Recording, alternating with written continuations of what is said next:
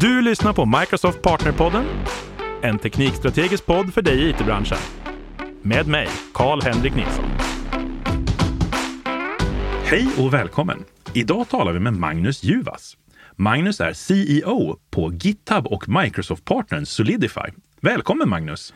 Tack så jättemycket! Vad roligt att du kunde vara här. Du är ju CEO för Solidify.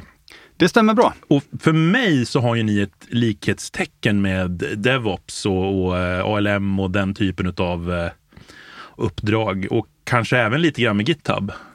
Det stämmer jättebra. Även om jag kan bli trött på just de orden då. Det är nästan så jag tycker det är trevligt att prata ALM igen då.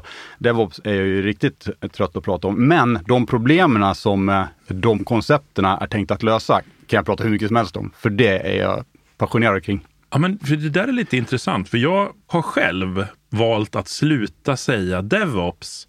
Det är nästan så att det stänger mer dörrar än det öppnar i dialogen. Ja, jag förstår vad du menar, men, men, samtidigt inte. För många letar ju också efter lösningar på det problemet fortfarande.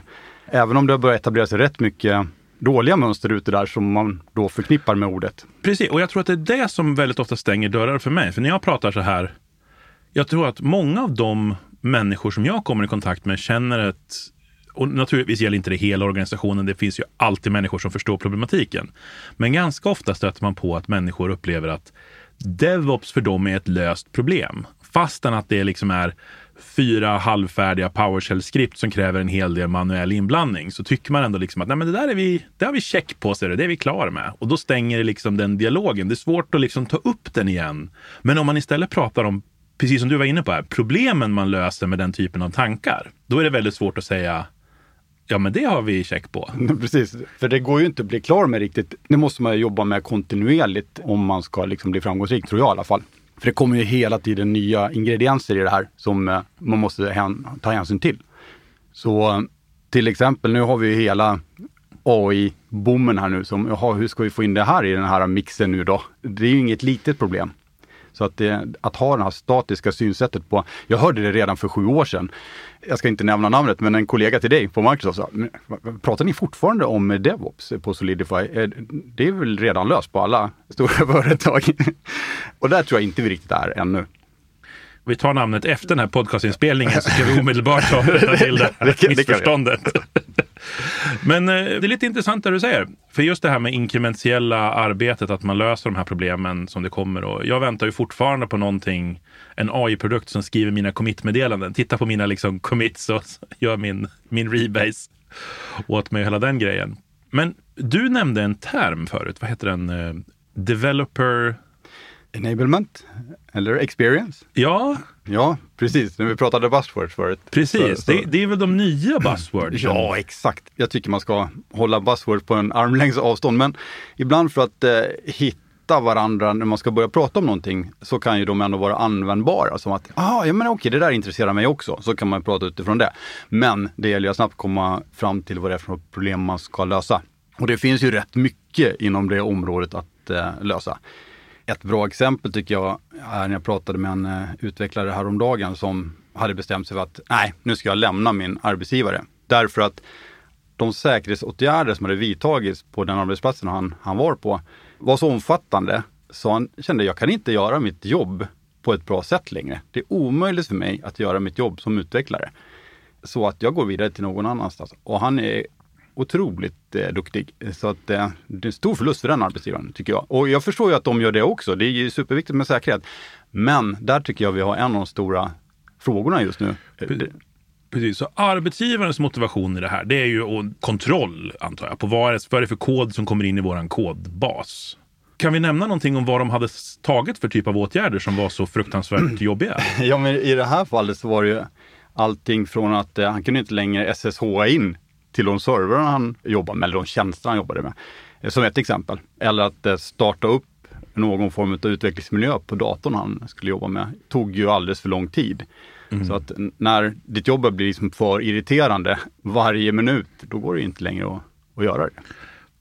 Ganska många gånger när jag hör kritik emot just säkerhetslösningar så är det ju inte själva säkerhetslösningen man kritiserar, utan det är som du säger nu, tid. Det tar mm. för mycket tid. Mm. För jag tänker så här, vad heter det, den här boken Flow? Man pratar om liksom att man ska komma in i the flow av att skriva kod och grejer. Jag tänker allt sånt här rycker ju en direkt ut i irritation eller vad man ska säga. Hur gör man då? För jag tänker liksom att man vill ju ändå ha kontroll. Jag vill ju veta vad som checkas in och jag vill ju köra massa olika... Vad gör man för att det här ska bli bra?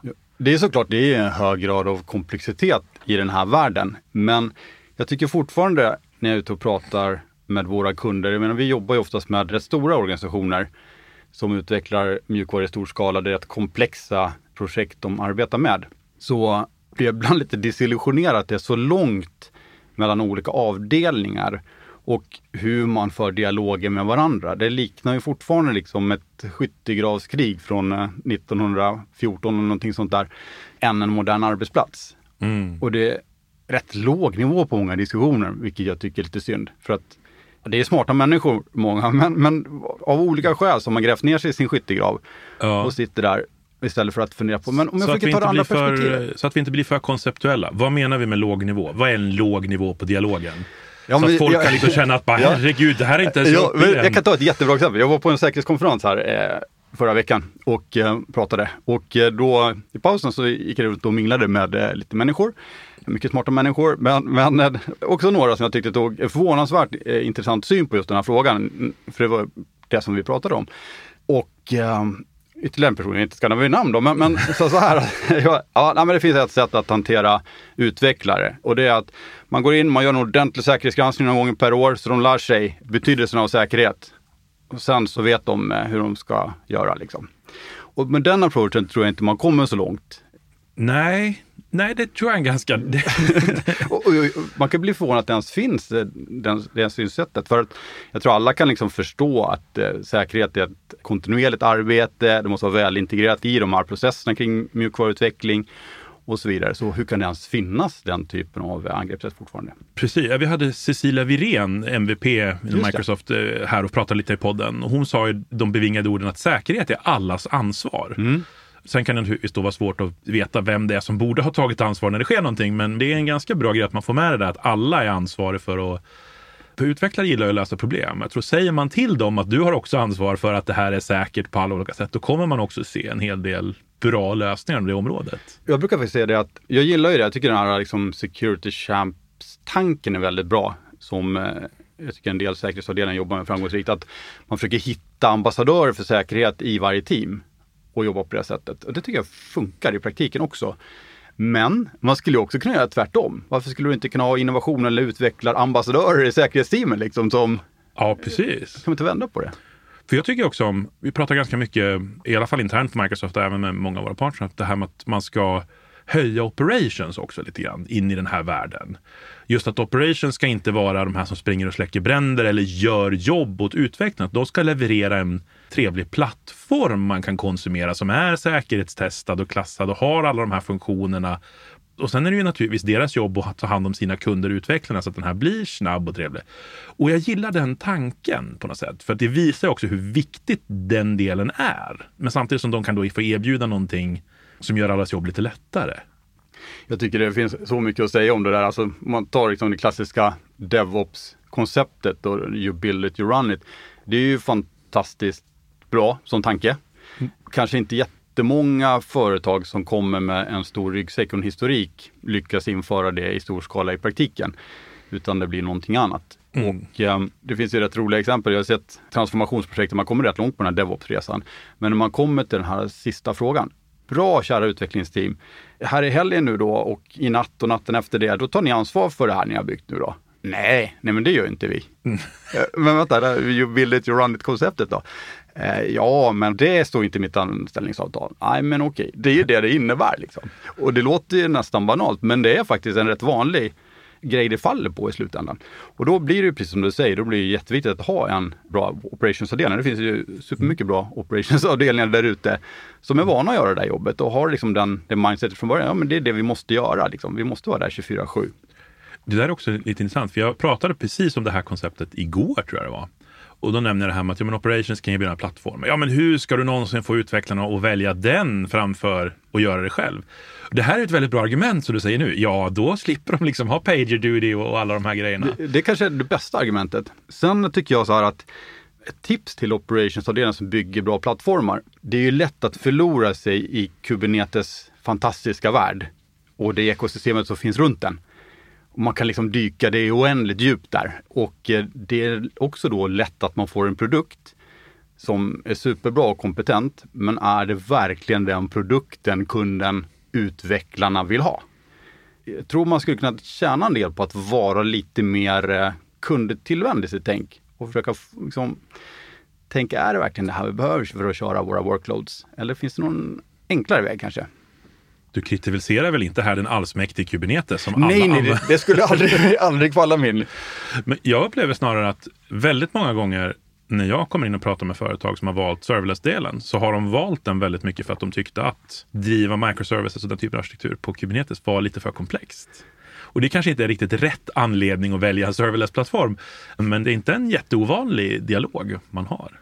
Nej, men det är det här jag tycker är intressanta diskussioner, det här mellan liksom, eh, innovationshastighet, få ut nya funktioner på marknaden och eh, kontroll och säkerhet. Liksom. Att det är det som blir lite intressant om man tittar på riskbilden i stora företag. Så om du tittar på hur många människor som jobbar med att måla upp en defensiv riskbild om allt som kan gå åt skogen. De är rätt många och duktiga. Hur många är det som står på innovationskraftens sida och säger, titta på riskerna med att vi inte gör det här. Att vi inte får ut den här tjänsten på marknaden. Klart de finns också, men när du sitter och tittar på liksom en riskrapport som ska hanteras på ledningsnivå eller styrelsenivå så är det ju inte det att de här innovativa grejerna som man inte gör lyser rött direkt. Men jag tycker att man har kommit ganska långt där. Jag tycker se nu, framförallt så mäter man ju eh, deployment velocity. Det, vad heter den här boken? Accelerate satte ju liksom de här äh, för mig upplever jag att den satte verkligen de mätvärdena på kartan. Det här med deployment velocity. Hur ofta releasar du och att releasa oftare är bättre jag tror att det var ganska bra, för de gjorde det ju dels med en del argument, men framförallt genom att mäta hur bra det gick för olika organisationer och sätta det liksom i Ja, sen kan man ju också naturligtvis ifrågasätta vad kom först? Den framgångsrika organisationen och deploya ofta eller deploya ofta den framgångsrika organisationen. Men jag ser verkligen att det är ett mätvärde som har kommit nu in, in liksom i styrelserna. Hur ofta deployar vi? Och man... Ja, absolut. Det har blivit betydligt bättre där. En, en del har ju faktiskt börjat bry sig, precis som du säger.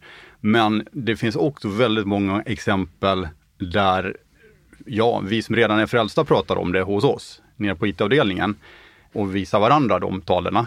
Men det har inte riktigt fått fotfäste uppe hos eh, kontrollfunktionerna på samma sätt. I alla fall inte någonting som orsakar att det ringer en larmklocka om du har dåliga tal där. Mm. På samma sätt som det skulle göra om du är icke-compliant eller har en säkerhetsrisk någonstans. Liksom.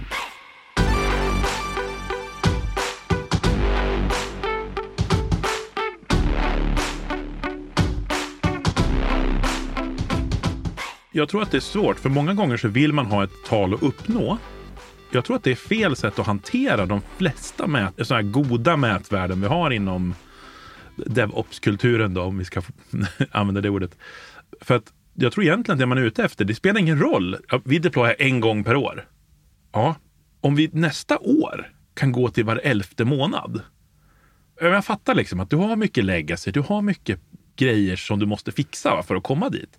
Men vi kapar en månad. Nu deployar vi var elfte månad. Vi har ökat med några procent. Liksom. Och nästa gång då kanske vi deployar var sjätte månad och vi har ökat med jättemånga procent. Och så, för jag tror verkligen det här med att man kontinuerligt ökar, att bli, man blir bättre hela tiden. Det spelar liksom ingen roll var man börjar eller vart man ska, utan att målet är att bli bättre. Förstår du vad jag tänker? Mm, absolut. Men det håller jag helt med dig om. Någon, någon form av lintänk där, att hela ständig förbättring är, är ju precis det som behövs. Men jag menar, det jag försöker säga är att någon sense of urgency kring det uppstår ju aldrig. Eller aldrig ska jag inte säga såklart, men eh, det är ju betydligt ovanligare. Men ta, kanske nu. Nu finns det ju eh, en möjlighet här på marknaden för tillfället. För jag tror att den eh, teknikrevolution som ändå de AI-verktyg som kommer ut på marknaden nu har gjort senaste tiden skapar ju en sense of urgency. Vilket gör att företag, oj, hur ska vi kunna skörda ett värde av det här? Då blir ju, för första gången på väldigt länge, den sense of urgency kring den frågan. Ja, Vi måste få ut en AI-feature, men det tar oss 12 månader att releasa. Ja, för att du fastnar redan på en gång i diskussionen. Vänta här nu, kan vi ens använda AI i våra tjänster? Tänk så har vi någon copyright-problematik här eller någon annan problematik. du fastnar redan där innan du ens har börjat. Så att, eh, och Ja, då, då bör precis. väga de två riskerna mot varandra. Min upplevelse i alla fall att i väldigt många typer av bran- eller många branscher kan jag säga, så då vinner den juridiska frågan före innovationsfrågan. Det blir stopp liksom. Ja. Jag tycker ändå att de har blivit mycket bättre på det. Jag tycker nu oftast när jag har en dialog nu liksom kring, jag jobbar ju väldigt mycket med app innovation. Alltså att bygga den här typen av saker, alltså hjälpa till med öka hastigheten, göra det, ja, jobba med kanske roligare verktyg, bygga SAS och PAS och de här grejerna. Och jag upplever nu för tiden så har man fått helt andra juridiska avdelningar. De är oftast med i de här teamen liksom och bygger ramverk och liksom är med och, och kan vi göra så här? För förr i världen då upplevde att man fick ett nja på de flesta så här IT-juridiska frågor. Kan vi ha den här typen av testdata eller så här? Men jag tror också att utvecklarna har lärt sig att ställa listigare frågor. För nu är det så här, hur ska datastrukturen se ut för att det här ska vara godkänt? Och, och då får man med de här grejerna lite grann. Att då kommer de och så får du ett litet mer eller mindre ramverk som kanske andra människor har tyckt var jobbigt, men jag tror utvecklare, åh, en if-sats! Ja, men det är sant eh, som du säger, men jag tror att det är helt rätt att det har ju skett en stor förändring. Men det jag ser, det är att det börjar bli väldigt eh, stora skillnader mellan de som är bäst i klassen på det här området. Att möta juridik, säkerhet, utveckling, innovation mot de som inte får ihop de där delarna med varandra. Eh, Mm. Så att jag tror det kommer liksom utkristallisera sig rätt tydligt vinnare och förlorare här. Och det har väl pågått några år också, skulle man väl kunna ja, säga. a- absolut. Men som sagt, den positiva utvecklingen är väl att de här frågorna kommer längre och längre upp i, i organisationen på fler och fler företag, vilket gör ju att det kan bli bättre. Inte för att jag inte håller med dig, men om jag, om jag tolkar det du säger, det låter på det som att det är väldigt, väldigt viktigt att styrelser och ledare förstår de här frågorna. Alltså att, Ja, alltså, du har ju varit med i den här branschen ett tag också. Det var ju inte jättelänge sedan man fick höra en ledningsgrupp eller en styrelse säga, ja, jag kommer inte hit med några teknikfrågor. Det, det har vi inte tid med. Det var ju inte jättelänge sedan, i ärlighetens namn. Även om vi kan tro det ibland. Men det hoppas jag inte man hör någonstans längre. Jag har inte hört det på ett tag i alla fall. Så, äh, det var länge sedan. Jag inser ju att vi har nog, kanske både du och jag, haft turen att jobba i bolag där man kanske är lite mera i framkant, vad man ska säga. Om man jobbar i ett bolag som fortfarande kanske har en, en del hur får man upp de här frågorna i ledningsgrupper? Vad finns det för möjligheter att ta upp dem? Du måste ju ha fått prata med både en och två eh, ledare Ja. kring det här genom åren. Ja, men precis. Och jag tror väl att eh, om man bara tar en eh, endimensionell vy på frågan så kommer man inte speciellt långt. Utan det gäller ju att kunna visa att du kan hålla många tankar igång samtidigt, att titta på flera perspektiv samtidigt. Vilka perspektiv till exempel? Ja, men just att det är väl klart att det är väl ingen som har missat att säkerhet är en viktig fråga. Så jag kan ju inte komma och bara prata om utveckling och innovationskraft med en ledningsgrupp eller en styrelse. Och jag måste ju snarare börja i säkerhetsänden och säga att det här är superviktigt. Det är ju genom att ta hänsyn till de frågorna vi kan få innovationskraft och en bra takt på utvecklingen. Det är det jag menar. Att det går inte liksom eh, att komma från fel håll med, med den typen av eh, argument. Ja, vi ska göra mycket mer osäker miljö, men jädra vad glada våra utvecklare kommer vara. Ja. ja, men ibland så är det, jag tycker jag det är lite så här gulligt naivt ibland eh, att ja, men kan vi inte bara köra igång de här tjänsterna, använda de här? Jo, det kan vi ju göra, men det kommer bli tvärstopp om två månader eftersom vi inte hade med oss våra vänner på säkerhet eller compliance eller intern kontroll eller vad det är för någon funktion liksom, som vi borde ha med också. Precis. Jag kommer ihåg en väldigt infekterad fråga på ett företag, jag ska inte nämna det. Det här var innan jag kom till Microsoft, så det är ett bra tag sedan. De har säkert skärpt till sig. Men det var ett bolag som jag var konsult på och de hade dialogen om utvecklare skulle vara local admin. Mm, ja, den har vi varit med om förut. Precis, det är en sån här säkerhetsfråga som är ändå ganska vettig att ha. Det finns en hel del risker med att ha utvecklare som är local admin och det finns en del ganska starka fördelar för utvecklaren om de kan vara local admin. Men sen så känner jag så här, sen dök ju typ saker som code spaces upp och liksom utveckling. Det här känns som att det är ett mycket mindre problem idag. Man kan inte bara låsa ner utvecklingsmaskinerna, utan jag tycker det är ett bra exempel kanske på det du nämner. Att ja, du kan låsa ner utvecklingsmaskinerna och öka säkerheten på det sättet, men då måste du också erbjuda något sätt att fortsätta jobba som är skönt och trevligt och snabbt. Jag tycker det här är ett superbra exempel på det vi egentligen pratar om här. Ett väldigt konkret exempel där, där man kan ta och ge från båda hållen. För om vi liksom tittar på typiska utvecklare, vad är man lite rädd för? Ja, men jag har ju en rätt fin maskin här, den har mycket CPU och minne så här. Den vill jag ju inte göra avkall på. Jag vill ju vara local admin här och ha de verktyg jag vill ha installera det jag vill. Men om man vänder lite grann på perspektivet så ja, kan man ju ändå, de flesta utvecklare är ju smarta liksom och fattar ju det att ja, det är ju klart att det är en säkerhetsrisk att det är så. Så kan jag då göra avkall på att jag faktiskt har allting lokalt i min firmamaskin och kör Codespace eller Devboxes som är fantastiska produkter som löser det här problemet istället. Jag måste ju vara beredd att och, eh, göra avkall på det och upptäcka att ja, men det går ju alldeles utmärkt. För det gör det ju faktiskt. Men Precis. många låser ju sig där att nej, men jag har alltid varit lokal admin. Så- Och det är också så här frågan. Jag känner sen jag gick över mer till dev containers och den typen av utveckling så kan jag ju välja en mycket, mycket lättare och mindre laptop. ja. Förut var jag tvungen att konka runt på min två kilos härk för att jag vill ha eh, liksom vad är det, i12 med liksom 32 gig ram och mycket hårddisk och allting. Och nu kan man bara, nej, det behöver jag inte ha. Men det är för att det sitter i ryggmärgen på alla teknikintresserade att man vill ha den här laptopen med bra späck liksom. Som en annan gaming-laptop. Det är väl kanske det. Ja, precis. Det är väl också kul. Man är alltid spännande att kunna träna en machine learning-koncept lokalt. ja, ja, ja, precis. Ja. ja, men det är intressant. Men det är som du säger, det måste kanske upp i ledningsgrupperna och då är kanske den här typen av konversationer ganska bra. Liksom. Hur kan vi möta säkerhet med innovationskraft? Och jag tycker så här att ta nu med den här AI-vågen vi pratade om. Finns det något område där det finns väldigt tydliga use cases med en tydlig effektvinst på så är det ju inom systemutveckling. Och det menar jag inte bara programmering. Det finns en massa andra discipliner inom det jag kallar systemutveckling som har enorm nytta av eh, AI-verktyg. Och Mm. eh, här menar jag de, de företag som är snabba att få till det här internt. Att okej, hur löser vi säkerhetsfrågor, löser vi compliance-frågor? Hur får vi med oss utvecklarna på det här? De tror jag kommer ha ett försprång vad det gäller liksom, innovationskraft framöver. Ja, och jag tror inte att du har något val. För jag ser liksom redan nu, utvecklare som inte har tillgång till GitHub Copilot, de frågar ChatGPT. De tar så här gratisvarianten av ChatGPT och ställer kodfrågor och får Terraform-skript och alla möjliga grejer. det funkar bra som helst. testledare skriver ge mig en testplan för de här sakerna eller en testplanstemplate enligt den här templaten. Och så får de ut en rudimentär testplan de kan börja fylla i och spara massa tid och arbete. User stories. Users då, precis. Liksom. Jag tror att oavsett om du väljer att investera eller inte i det så måste du nog börja acceptera att det här finns redan som Shadow IT i din organisation. Fast du kan också ta den italienska vägen, eller hur? Avsnittet kanske går ut efter att de har ångrat sig, vi får väl se. Men jag hoppas att inte så många följer efter dem. Nej, det får vi hoppas. Alltså jag ser, åh, nej. Det behövs AI.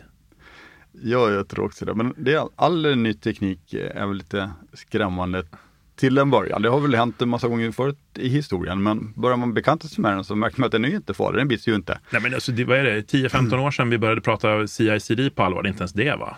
Men det var ju skrämmande för många då också. Va? Ska jag inte bygga min egen kod? Ska ett datorprogram testa? Det är väl väldigt länge sedan man sa så i och för sig, men det var ändå så man sa. Och så lyssnade jag på, vad heter han, Kent Beck när han pratar om att ja, fast vi skrev ju tester redan för tape-based eh, programming liksom back in the 60s. Så där. Hopp. Så, så att, äh, det, det är nog bara att go with the flow är jag rädd. Precis som det alltid har varit. Det var ju som jag lyssnade på en podcast med Lex Friedman och Sam Altman. Sam Altman från OpenAI och eh, Lex är ju forskare på MIT. Och då pratar de just om utvecklarnas eh, framtid och sa de där, ja men vad är det egentligen som är värt någonting med en duktig utvecklare? Är det att de skriver bra kod? Ja, det Nej. är väl klart, men det, det kan ju någon annan göra. Utan det är den här kanske en bra idén de får på en dag, den kreativa idén. Det är den som är värd någonting. Så det är den vi ska vara rädda om.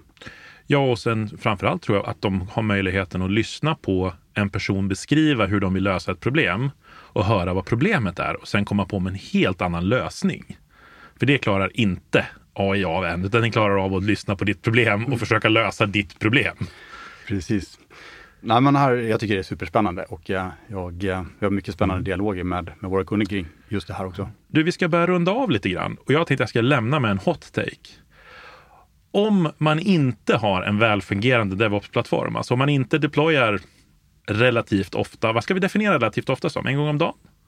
Ja, varför inte? I alla fall ha den förmågan. För att, Precis, om man inte har den förmågan, om man inte har förmågan att köra automatiska tester och om man inte har förmågan liksom att leverera med hög kvalitet med de här olika, bör man hålla på och satsa på ett AI-projekt?